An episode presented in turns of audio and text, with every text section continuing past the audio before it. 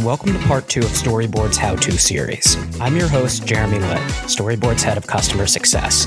Throughout this series, we're chatting with Storyboard team members and podcasting pros to give you the tools to create your very own private podcast. Arguably, the most common questions we're asked are about the recording process. On this episode, I'll be chatting with Storyboard's in house producer and longtime podcast host to give you advice for a successful recording. Introducing Anthony Vito. Anthony, how's it going, man? Doing fantastic. How are you doing, Jeremy? Good. Listen, thanks for jumping on. I want to start by asking you about this recording process. I know the experience that you get as well as I is that some people may be a little bit nervous to record for the first time. They may not think they know what they're doing. What do you think some of those big misconceptions are that you see when people are first starting to record their podcast? So what I always hear is it's too difficult to start. And you kind of hear that with a lot of creative concepts, but I hear a lot of good content ideas that just go unrecorded because of perceived difficulty. I think a good answer to your question is, of course, it takes work, but if you are passionate about an idea, have a story to tell, or want to relay information to folks, you'll be able to find an audience. And with podcasting, it's so easy to use a device that we have in our hands every day, your phone, to even just start recording audio and to get a kind of grasp on what a podcast sounds like and what it wants to be and what your story wants to be. So that's kind of what I feel like the perceived difficulty is. I mean, this isn't like writing a book or shooting a film. You can start today if you really wanted to and then kind of grow from there. But I always see that as a big misconception that they listen to a lot of podcasts, but they feel like there's got to be a big studio involved or there has to be all of this grandiose concept, but it's like anybody can kind of get up and do it if you have a good concept behind it. Yeah, Anthony, I completely agree. I think one of the big pieces of advice I give people is don't expect professional perfection, right? The idea that you don't need the fancy equipment, you don't need the fancy editing software. All you really need is a story. And to your point, that device that's in your hand, whether that be a phone or maybe not on your hand and you're on your laptop, Zoom, Microsoft Teams. Really, what we think about and what I know you stress is recording with the tools you feel comfortable with. So, with that said, do you think there are any tools that creators should invest in? I think the biggest thing is a set of headphones because the worst thing you can do when recording is monitor yourself and then it's coming out of your speakers. That's how you create feedback and then you can't actually hear anything that's going on. Outside of that, there are a bunch of different USB type microphones that you can plug directly into your computer that are available on a lot of different stores that have them or online websites that you don't have to spend an arm and a leg on. Those are the biggest tools that you really want to get to kind of create almost getting close to what that professional sound is. There's other things you can do, but we don't need to go ahead and spend a thousand dollars to start. So I think those those are the two biggest tools. We can start talking about editing software and talking about getting producers and making it polished, but get those first few episodes recorded. At that point, then you have a good concept of what your idea is, and you can kind of move forward from there and figure out what you're missing.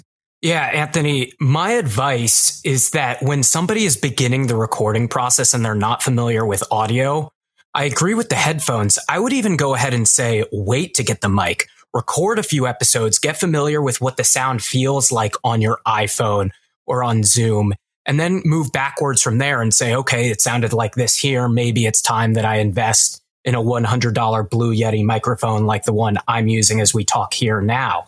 So always start with something else. And then if you want to invest in software, again, don't spend a thousand dollars, but spend, you know, a hundred dollars on something that you think is going to be useful. So I want to jump back to a point you just mentioned, which is the editing process.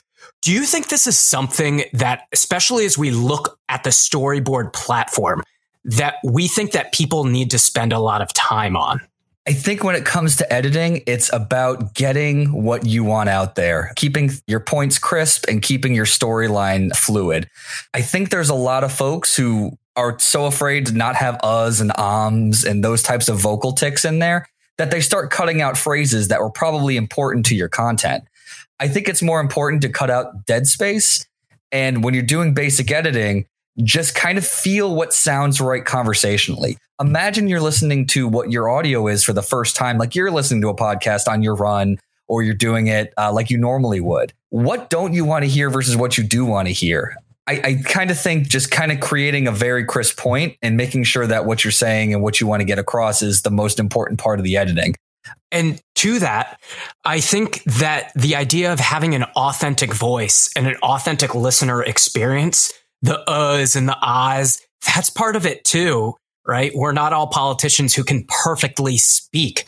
I think that that's something we notice when we talk to listeners that they like, that there's this genuine material there and that it's not over edited because people can tell.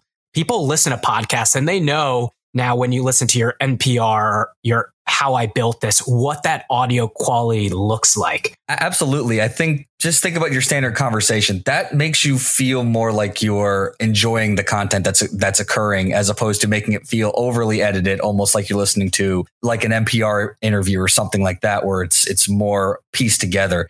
The other thing that I would add with editing is make sure that you can get as close to possible vocal leveling.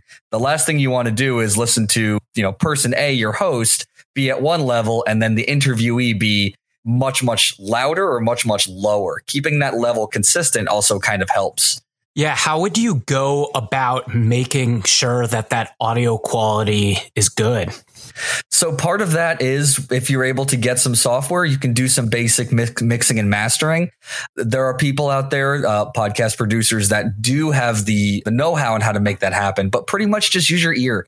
Listen to the podcast as you are when you're editing and kind of determine what's too loud, what's not loud enough. There are things called compressors you can add on, but again, that's a little bit more advanced on the on the editing end. Just kind of use your ear and what you would want to hear in a podcast. Awesome. So what you're saying is if somebody's editing, right? If you make a mistake in an episode, I want to stress that you can always edit that out. You don't have to go through the process and say, I have to get it perfect on the first time. We don't want you sitting in front of your computer for three hours recording a podcast. That's the opportunity there. It doesn't have to be perfect, but if there are certain lines that you don't like the way you sound, you can always take it out. Yes, the the beauty of recorded content is you can always edit out sections or segments. So if you make a mistake, you ask the wrong question or you repeat yourself, you can always go back and say I'm going to fix that in post as the common quip is there in the industry. A pro tip is just give yourself a little bit of space between each mistake so that the new segment sounds fluid in the editing process. Another thing to consider is sometimes as you go through an interview and let's say you're going ahead and doing something that's a little bit more conversational, maybe you touch a subject later on in the interview and an earlier question becomes a little more unnecessary. You can actually edit that out. So that way you can kind of keep your podcast to a certain time that makes a lot more sense so you're not repeating yourself. That's the beauty of recorded audio. Absolutely. Anthony, one thing I want to point out is actually customers can work with you in the recording process. Not only that, but also editing, show notes, coming up with show topics. So that's definitely something we encourage customers to utilize, especially new customers who are just coming on board, may not be familiar with audio, and they want to have a nice little step in. Uh, yes, the beauty about storyboard is you're talking to your own internal audience. So you're going to be able to know what you want to talk about with what your content is. And using an in person producer like myself, you're able to not necessarily worry about the editing end and just worry about the content end. I think the beauty about that is that you don't have to stress about the hosting side, which is a whole different a number of stressor as a producer, and just focus on what you want your listeners or what you want your internal communications to be. Yeah, absolutely, Anthony. The one other thing I want to point out is that Storyboard was started more as a podcast hosting platform. But what we're slowly transitioning into and what we've realized is that more people need platforms where they can actually record really good audio. So that's something we're going to continue to explore as time goes on. So stay tuned for what's to come there. Anthony, thank you so much for joining. If anybody's interested in working with Anthony as an in-house producer, they can either reach out to me at jeremy at storyboard.fm. Thanks for joining, Anthony. Thank you for having me, Jeremy, and looking forward to working with everyone within Storyboard now and in the future. Listen to the rest of this series where we'll be going over the essentials you need to create a private podcast channel. At Storyboard, we have plans for all different sizes of organizations and teams with free, pro, and enterprise level subscriptions. To learn more or to request a demo, visit us on the web at trystoryboard.com and follow us for updates on LinkedIn and via Twitter at storyboard underscore FM. Thanks for listening.